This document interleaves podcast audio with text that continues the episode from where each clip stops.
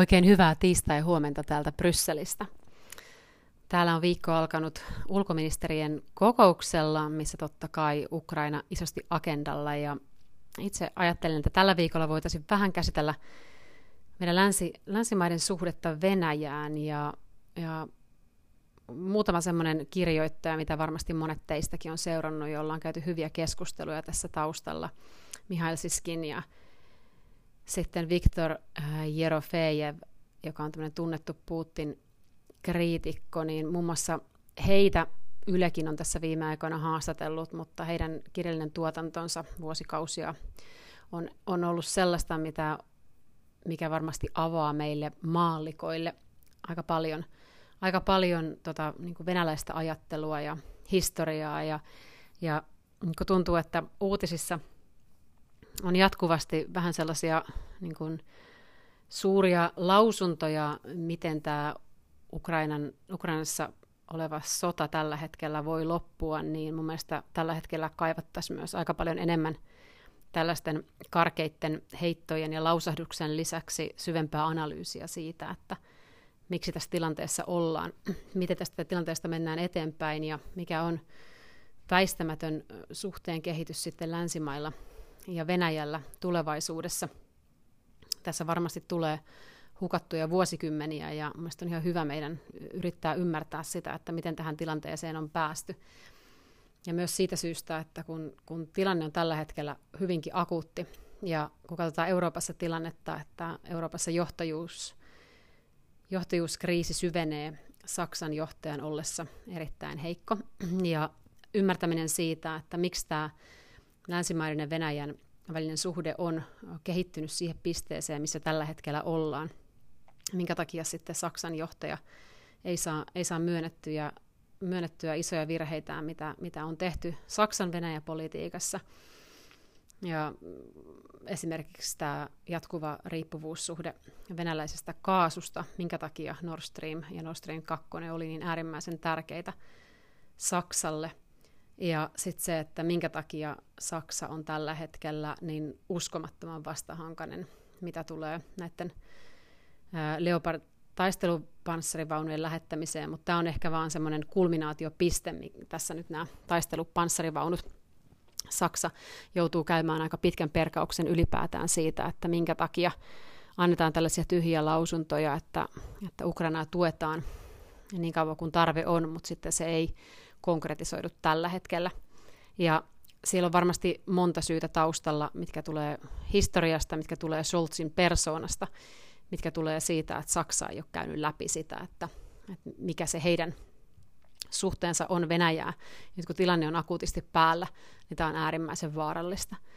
Ja nyt jos koskaan, niin sitten Macronilta katsotaan, katsotaan ää, kortteja siihen, että minkälaisen, ää, minkälaisia liikkeitä Macron tekee Ukrainan tukemisen suhteen. Onko mahdollista, että Macron avaa pelin ja, ja harkinnan sijaan konkreettisesti lähettää ää, Leclerc ää, tai panssarivaunuja nyt sitten tuonne Ukrainaan? Mutta totta kai pitää aina ymmärtää se, että, että olennaista on, että ukrainalaiset pystyy käyttämään sitä aseistusta, mitä länsi, Länsi-Ukrainaan tällä hetkellä sitten vie. Ja se, että se on mahdollisimman ö, tehokasta, se vastarinta, mitä länsimaat pystyvät sitten ö, Ukrainan, Ukrainan tueksi antamaan Venäjää, Venäjää vastaan. Mutta ehkä tämmöinen vähän analyyttisempi ote on se, mitä tällä hetkellä myös tarvitaan tällaisten niin kuin, ö, hyvin tunnepitoisten lausuntojen lisäksi Euroopassa. Ja ajattelin, että muutaman teistä kanssa juttelin enemmänkin Venäjä-asiantuntevuutta omaavien, että että millä tavalla tätä kannattaisi lähestyä ja minkä takia me oltiin niin pitkään. Ei, to, ei todellakaan kaikki, mutta osa varsinkin eurooppalaisista poliitikoista ja varsinkin, varsinkin tuolla vasemmalla laidalla olleista poliitikoista on uskomattoman sinisilmäisiä niin kuin Venäjän suhteen vuosikymmeniä. vuosikymmeniä. Olen itse kasvanut tuossa Venäjän rajalla konkreettisesti, konkreettisesti Lappeenrannasta tulevana ja, ja aina katsonut katsonut sitä itänaapuria varmasti tietyillä, tietyillä silmillä. Ja öö, mä oon aikaisemminkin tämän, tämän teille sanonut, varmaan jo, joinain näin tiistainakin, mutta mulle jopa se, että mä oon lähtenyt aikanaan suorittamaan asepalveluksen, niin johtuu myös aika paljon siitä, että totta kai historian tuntemus on ollut, oli nuoresta tytöstä asti erittäin tärkeää, mutta myös ihan se niin kuin fyysinen sijainti, missä mä oon kasvanut, niin opettaa, opetti sitä, että, että Venäjän, ei, Venäjän ja lännen välillä on aivan ää, valtavan suuri muuri, ja, ja se, että, että voi sanoa, että että se kulttuurinen ero, mikä meidän maiden välillä on ja mikä sitten historiasta, historiasta voidaan myös, myös lukea ja katsoa vaikka niin kuin Suomen viimeisimpiä sotia, miten eri tavalla venäläiset ja suomalaiset suhtautu, suhtautu sotaan, niin ää, itselle oli aina selvää se, että Suomen pitää olla valmis puolustamaan omaa rajansa ihan kaikissa tilanteissa. Eli tässä on paljon semmoisia kulttuurisia asioita, mitkä eri maissa, Euroopassakin näyttäytyy hyvin eri tavalla, ja tässä kun itse tekee töitä kaksitoista eri kansallisuuden kanssa ja paljon puhutaan tästä sodasta ja, ja miten suhtaudutaan venäläisiin, venäläisyyteen ja miten hyvin tunnetaan vaikka sen maan historiaa ja kulttuuria ja mistä nämä ihmiset tulevat vaikkapa Putinin tukijoiksi, niin voi sanoa, että puolalaisilla, irlantilaisilla ja suomalaisilla on aika erilaisia näkemyksiä tästä. Mutta tämmöinen vähän pidempi alkupuheenvuoro tähän, minkä takia ajattelin, että tänään voitaisiin puhua vähän enemmän myös Venäjästä ja yrittää ymmärtää, että missä, minkä takia Eurooppa on siinä tilassa tällä hetkellä Venäjän suhteen kuin on. Mutta katsotaan vähän noita E U-viikkoa. Tosiaan ulkoministerit koolla tällä, ää, tällä, tällä viikolla, eilen, eilen täällä Brysselissä maanantaina. Ja parlamentissa jatkuu perkaaminen tuosta Qatar-keitistä, mikä on ihan selvää ja ihan oikein näin siellä. Käydään kuuleminen näiden kahden sosiaalisten mepin, mepin kanssa ja, tai syö, noiden, niistä syyte, syytesuojista. Ja tämä on ihan hyvä, että tämä perataan ylipäätään ja katsotaan noita parlamentin käytäntöjä vähän tarkemminkin siitä, että, että minkälaisia, siellä on aika tarkat säännöt ylipäätään ja rekisterit siitä, että minkälaisia vaikkapa nyt lahjoja saa ottaa vastaan ja, ja niissä on aika tarkat euromääräiset rajat, samoin kuin komission virkamiehillä. Ja ylipäätään pitää kuitenkin muistaa, että kun puhutaan sadoista ja sadoista ympäri Eurooppaa tulevista parlamentaarikoista, niin varmasti käytännöt on ollut, ollut vähän erilaisia eri toimistoissa, niin ihan tervettä käydä tämmöinen ravistuttava keskustelu sitten kyllä, kyllä vähän laajemminkin siellä.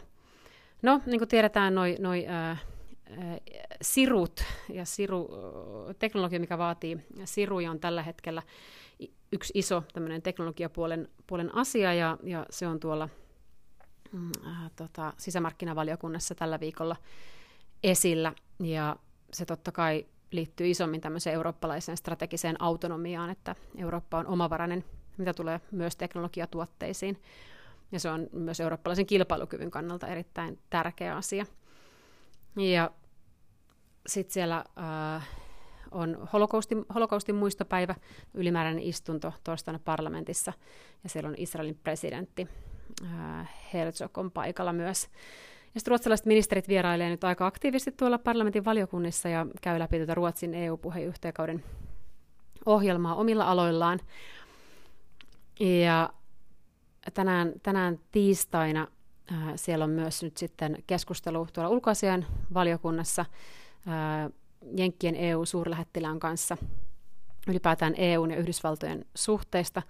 Itsekin tuon E U-suurlähettilään pari kertaa tavannut, hyvin erilainen kuin Trumpin kaudella, ja hyvin tämmöinen, sanotaanko E U-sisämarkkina myönteinen, ja ymmärtää, ymmärtää sen, että miten vahvasti kuitenkin E U tarvitsee kauppaa Yhdysvaltojen kanssa, ja se, että suhde tällä hetkellä on jonkunnäköisessä tienhaarassa sen suhteen, että Eurooppa odottaa Yhdysvalloista, Yhdysvalloilta valtavasti tukea, mitä tulee sotaan tällä mantereella, mutta samaan aikaan nyt sitten Yhdysvallat ää, subventoi, eli tukee ää, omaa, omaa talouttaan, ehkä ai, aiempaakin, tai ää, ehkä Eurooppaa yllättyn, yllättäneilläkin niin tavalla, ja sitten taas ää, me tarvitaan kahdenvälistä kauppaa, mikä on ihan selvää sitten kummaltakin, kummaltakin puolelta. Siellä on myös Bosnia-Herzegovinan korkeaedustaja paikalla, Armenian ulkoministeri, eli ulkoasianvaliokunta on aktiivinen tällä viikolla. Ja sitten tosiaan tuo lakivaliokunta keskustelee noista syytesuojan pidättämistä kuuluvista, koskevista kuulemisista, ketä kiinnostaa tämä asia ihan ylipäätään. No, talousvaliokunta käsittelee pankkeja koskevaa kansainvälistä säännöstä. Tiedän, että siellä on finanssialalta ihmisiä, jotka seuraa, niin, niin vinkkinä tänään tosiaan tuolla Ekon valiokunnassa. Ja sitten siellä ää, on, on ää, tuolla ympäristövaliokunnassa on tuo trilogisopimus noista paristoista. Se on kanssa semmoinen, mikä kiinnostaa monia kuulijoita. Tiedän, tiedän teidän palautteesta. Ja sitten ää, siellä on tosiaan tämä sisämarkkinapuolella on tuo Euroopan puolijohde, puolijohde-ekosysteemin vahvistaminen, ja siellä on nimenomaan esimerkiksi tämä sirusäännös, ja siellä pitäisi mennä äänestykseen nyt sitten valiokunnan puolella. Ja tuoteturvallisuudesta keskustellaan, poliittisen mainonnan läpinäkyvyydestä ja kohdentamisesta. Tämä on semmoinen iso, iso paketti, mikä tietenkin omalla pöydälläkin on työn puolesta.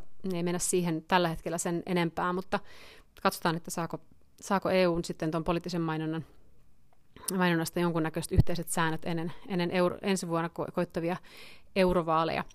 Ja nimenomaan sitten se, että mikä ero on poliittisella mainonnalla ja sitten tämmöisellä niin sanotulla yhteiskunnallisella mainonnalla. Sanotaan, että vaikka punainen, kris, äh, punainen ri, äh, risti tai, tai kirkon ul, ulkomaan apu, niin nämä on luokiteltu tällaisille yhteiskunnallisiksi mainoksiksi. Ja, ja E U:han aikaisemmissa säännöksissä sitten sanoi, että tällaistakään ei, ei saisi tehdä maan, rajo, maan, yli, maan rajojen yli, ja se on ollut aika hankalaa monillekin, monillekin tahoille. Ja äh, no, sitten siellä on maatalousvaliokunnassa kanssa keskustelua muun, muun muassa mehiläisistä, niille, ketkä, ketkä tota, mehiläisystävällistä taloutta äh, seuraavat. Äh, se on tällä viikolla siellä. Ja keskiviikkona sitten komission, komission kokous, niin kuin joka keskiviikko, paitsi Strasbourg-viikkoina, ja siellä on sitten aiheena työmarkkinaosapuolten vuoropuhelu, ja siellä on sitten ää, yritetään vahvistaa työmarkkinaosapuolten tiedonantoa puolin ja toisin, ja sitten neuvosto on antanut suosituksen tällaista sosiaalista vuoropuhelusta puhelusta E U:n ja sitten kansalaisten kesken. Eli tämä on sitten komission paketti tällä viikolla. Ja parlamentti jatkaa, siellä on sitten esimerkiksi äänestystä tuolta kolmikantasopimuksesta samanpalkkaisuudesta, mistä aikaisemminkin teidän kanssa puhuttiin. Sama, sama työ, sama palkka. Ja torstaina sitten tosiaan, ää, niin kuin mainitsin, on tämä holokaustin muistotilaisuus parlamentissa, ja siellä on sitten myös keskustelua ulkomaalaisten sekautumisesta E U-parlamenttivaaleihin. Ja, ja aletaan valmistautumaan pikkuhiljaa sitten vuoden päästä koittaviin, koittaviin vaaleihin. Ja ää, oikeus- ja sisäasiainministerit on kokoontuu epäviralliseen kokoukseen Tukholmaan. Siellä on aiheena muun muassa sitten siirtolais- ja turvapolitiikka, Ukrainan sota ja sitten järjestäytynyttä rikollista vastaan torjunta. Aiheellisia, aiheellisia aiheita myös nyt sitten katsoen Ruotsin sisäpoliittista tilannetta. Ja sitten Tsekeissä on presidentinvaalien toinen kierros käsillä perjantaina, ja, ja sitten ää, tota niin, niin, eipä muita vaaleja tällä viikolla olekaan, mutta niin kuin sanottua, niin joka, joka tota, viikko melkein jossain päin Eurooppaa on, on jonkunnäköinen vaalikierros. Mutta mennään vähän tarkemmin nyt tuohon niin kuin Venäjä-politiikkaan, ja Ja tämähän on niin kuin, tietenkin sotapropaganda kukkii tällä hetkellä puolin ja, puolin ja toisin, ja, ja meistä varmaan jokainen lukee vähän niin kuin Ukrainan kannalta näitä sotauutisia. Totuus on varmaan jossain siellä välissä, ja Venäjähän väitti viikonloppuna, että se aloitti tämän uuden hyökkäyksen siellä Ukrainan eteläosissa, Zaporizhzhassa, ja, ja, mutta sitten kun katsoo näitä brittitiedustelun tietoja, niin, niin tämä hyökkäys ilmeisesti ei ole hirveästi edennyt, ja nyt sitten oikeastaan odotetaan sitä, että missä vaiheessa Venäjä saa, va, saa pakettinsa kasaan ja lähtee uuteen massiivisempaan hyökkäykseen. Itse en usko, että uutta liikelle, liikekannalle panoa tarvitsee edes julistaa. Tämähän on edelleen käynnissä tämä nykyinen liikenne, liikekannalle pano siellä, ja sitten taas tämmöinen ison announcementin tekeminen, tiedotteen tekeminen julkisesti, että lähdetään uuteen liikekannalle panoon, ei varmaan ole kauhean, kauhean suurta suosiota.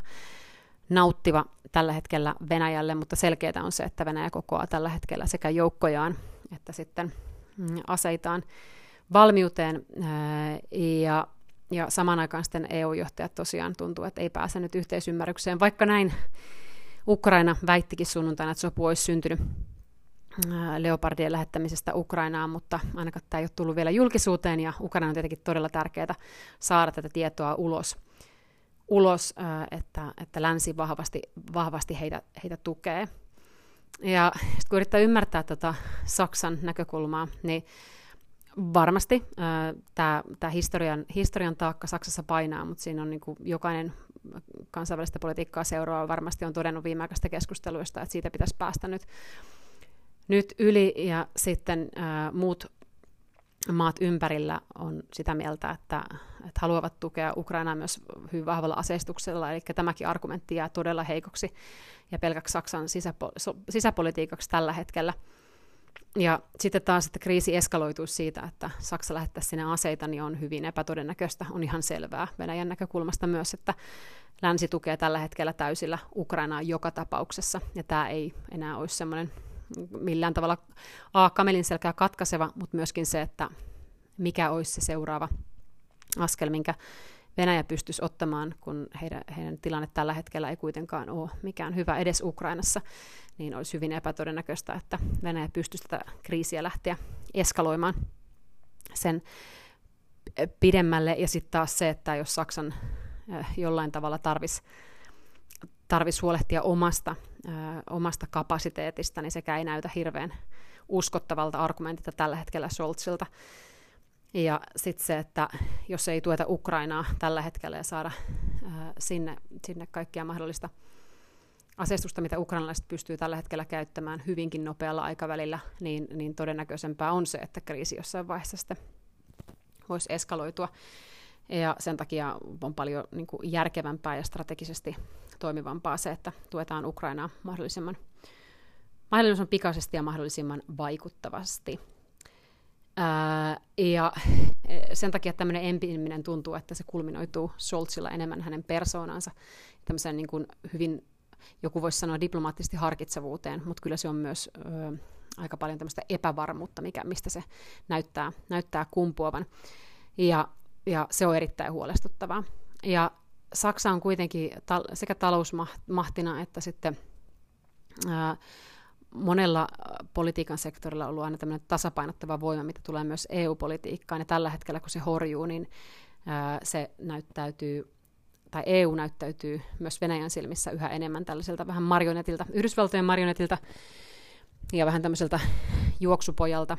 Ja se on semmoinen yksi, yksi olennainen tulokulma, mikä meidän pitää ymmärtää. Ymmärtää myös Putinin näkökulmasta on se, että Putin ainoa, ketä hän ehkä arvostaa, on väärä sana, mutta ainakin näkee, että on, on, kenellä on valtaa ja voimaa, on Yhdysvallat.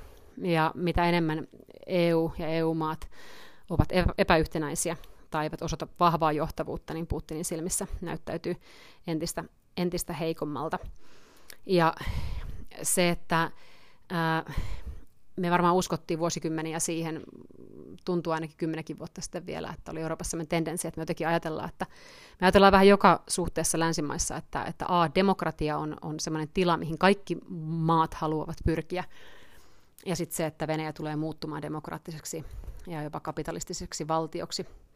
Ja se on ehkä sellainen yksi harhakuvitelma, mikä meillä on, että demokratia toimisi a, kaikissa mais, maailman maissa, ja sitten iso virhe, minkä länsimaat useasti tekee, on se, että me jotenkin ajatellaan, että me ollaan pikkusen parempia, eikä ehkä vaan pikkusen parempia, vaan me ollaan parempia kuin muut, koska meillä on tämmöinen markkinatalousjärjestelmä, hyvinvointivaltiojärjestelmä, demokraattinen järjestelmä, ja se toimii isolle osalle ihmisistä.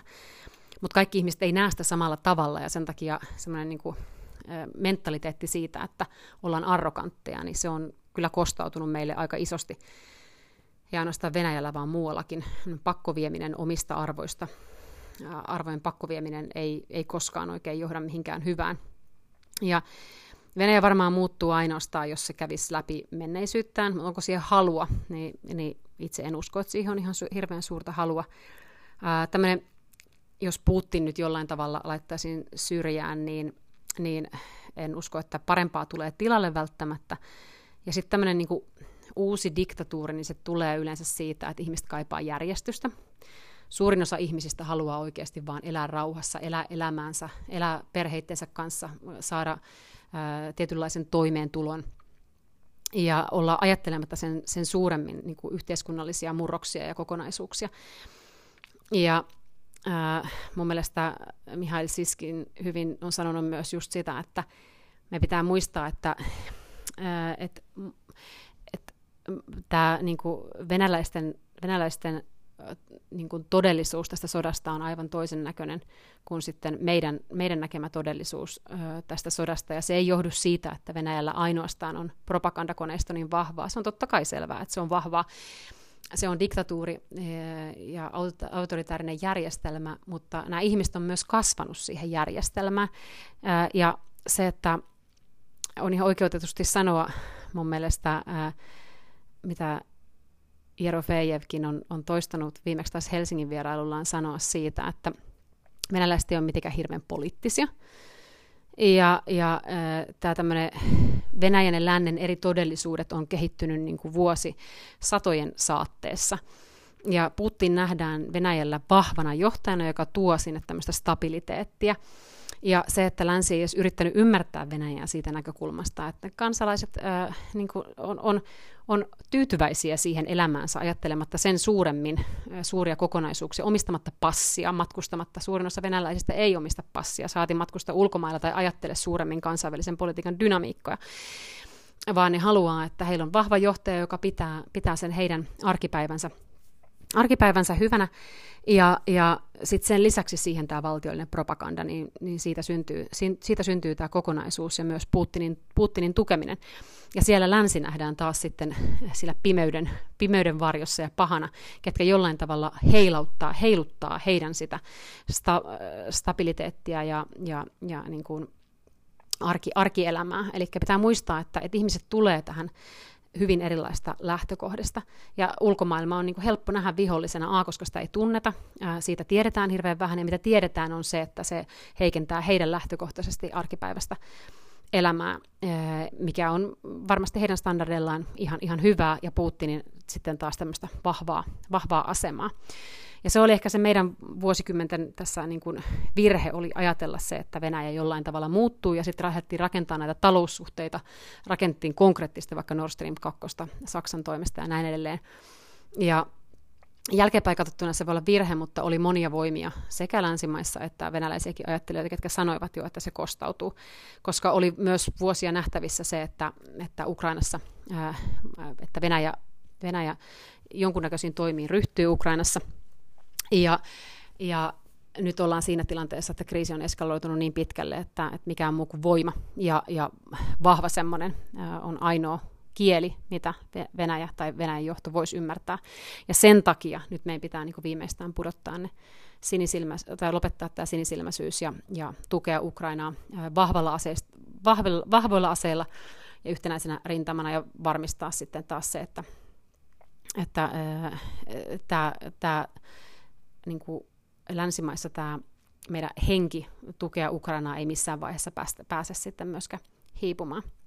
Katsotaan, mitä nyt Yhdysvallat tekee seuraavaksi. Ää, ja sieltä aika päättäväisesti edelleen tuetaan totta kai vahvalla ase, aseavulla, mutta esimerkiksi näitä pitkän kantaman ohjuksia ei ole konkreettisesti vielä saatu, saatu ja se on ehkä semmoista niin kuin välineistöä, mitä, mitä nyt Ukraina tarvisi eh, kiireesti. Ja, ja varmasti katsotaan nyt, mikä myös Suomen ratkaisu on, mutta, mutta pienet jäsenmaat on tärkeää olla mukana. Isot, isot jäsenmaat, kuten sitten Saksa ja Ranska, on kuitenkin niitä, ketkä pystyy ratkaisemaan sillä kapasiteetilla, mitä niillä on. Jäämme odottamaan nyt sitten, että mikä paine saa murtamaan Saksan ottamaan johtajuutta enemmän. Ja sitten pitää varmistaa se, että Yhdysvaltojen ja Euroopan välinen, välinen suhde tästä vaan kiinteytyy. Eikä siihen tule minkäännäköisiä säröjä asiasta tai toisesta. Palataan niihin ehkä nyt sitten ensi viikon, ensi viikon tiistain podcastissa. Mutta hei, kiitos tästä. Aika on aina vähän liian lyhyt, mutta laittakaa toiveaiheita tulemaan ja palautetta. Olisi tosi mielenkiintoista kuulla teidän näkemyksiä enemmänkin. Tiedän, että siellä on Venäjä-asiantuntijoita paljon, paljon kuuntelemassa ja ei muuta kuin oikein mukavaa viikon jatkoa täältä Brysselistä. Moikka moi!